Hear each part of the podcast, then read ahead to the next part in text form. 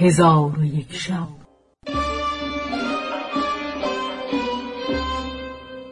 چون شب دویست و نوزدهم برآمد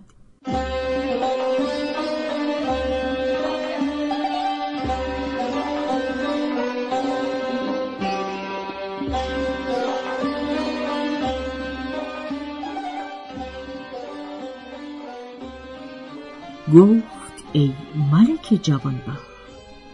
حیات النفوس به شوهر خود قمر و زمان بدان سان گفت که ملکه به دور گفته بود و گفت مرا نیز با ملک امجد ماجرا چون ملکه به دور است. این بگفت و گریستن آغاز کرد و با قمر و زمان گفت اگر داد من از او نستانی ماجرا به پدر خود ملک آرمانوس بازگویم.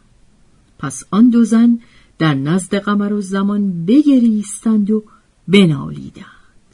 قمر و زمان چون گریستن ایشان بشنید سخن ایشان به راستی باور کرد و سخت خشمناک شد.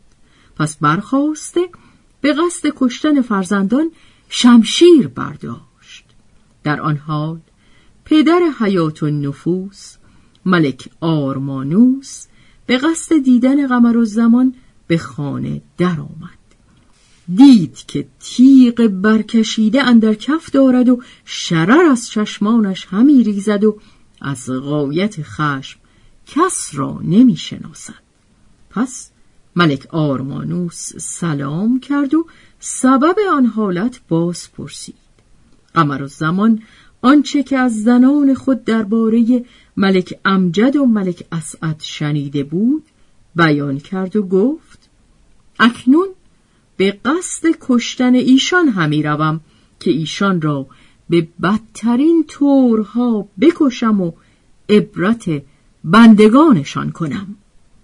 ملک آرمانوس نیز بر آن دو طفل خشمگین شد و با قمر زمان گفت ای فرزند کار نیکوست این که خواهی چنین ناخلفان را بکشی.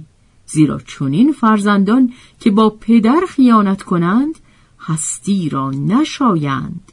ولکن ای فرزند در مثل گفته اند که کسی که در عاقبت امور ننگرد جهان به کام او نیست. ایشان در هر حال فرزندان تو هستند و پاره جگر تو می باشند. سزاوار نیست که با دست خود ایشان را بکشی. و همی ترسم پشیمان شوی که سودی ندارد. ولی یکی از مملوکان بر ایشان بگمار که ایشان را به بادیه برده بکشد و از چشم تو دور باشد.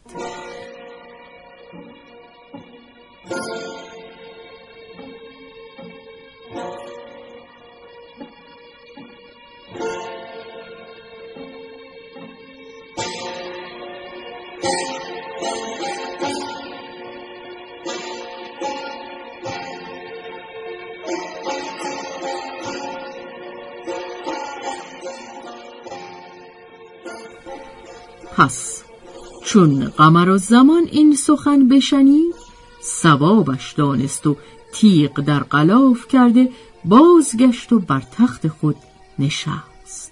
خازن خود را که مردی بود سال خورده و روزگار دیده و کاردان بخواست و به او گفت پسران من امجد و اسعد را بازوان محکم ببند و به صندوق اندرشان بنه و صندوق بر استری بسته ایشان را ببر و در بادیه بکش و دو شیشه از خونشان پر کرده نزد منار دیر مکن و بسی بشتاب.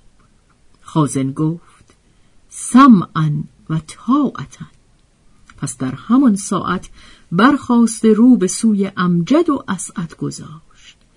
وقتی به ایشان برسید که از قصر به در می آمدند و جامعه های نیکو پوشیده به دیدار پدر روان بودند تا او را سلام کنند و به سلامت او تهنیت گویند.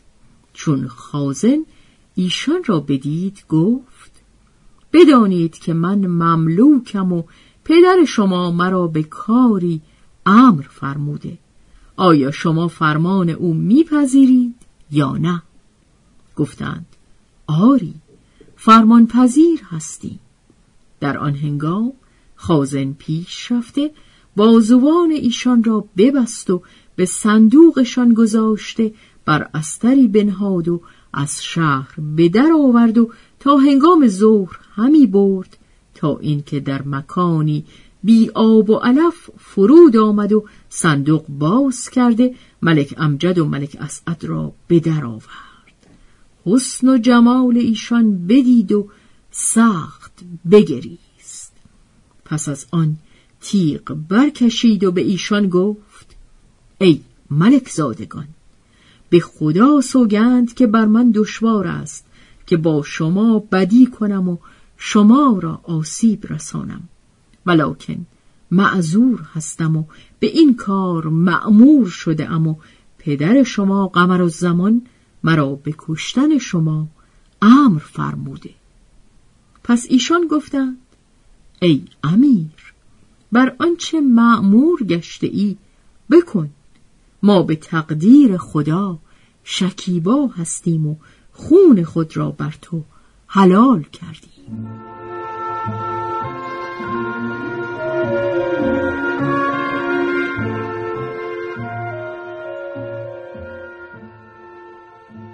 پس آن دو برادر یکدیگر را در آغوش گرفتند و وداع بازپسین کردند و اسعد با خازن گفت ای امیر به خدایت سوگند می‌دهم که داغ بر جگر من منه و شربت حسرت او بر من مچشان بلکه مرا پیش از او بکش که این بر من آسانتر است. امجد نیز با خازن همان را گفت که اسعد گفت و خازن را به کشتن خیشتن ترغیب می کرد و می گفت برادر من از من خورد سالتر است. مصیبت او بر من روا مدار و مرگ او به من منو مای پس ایشان سخت گریان گشتند و خازن به گریستن ایشان بگریست. پس از آن هر دو برادر هماغوش شدند. چون قصه به دینجا رسید بامداد شد و شهرزاد لب از داستان فرو بست.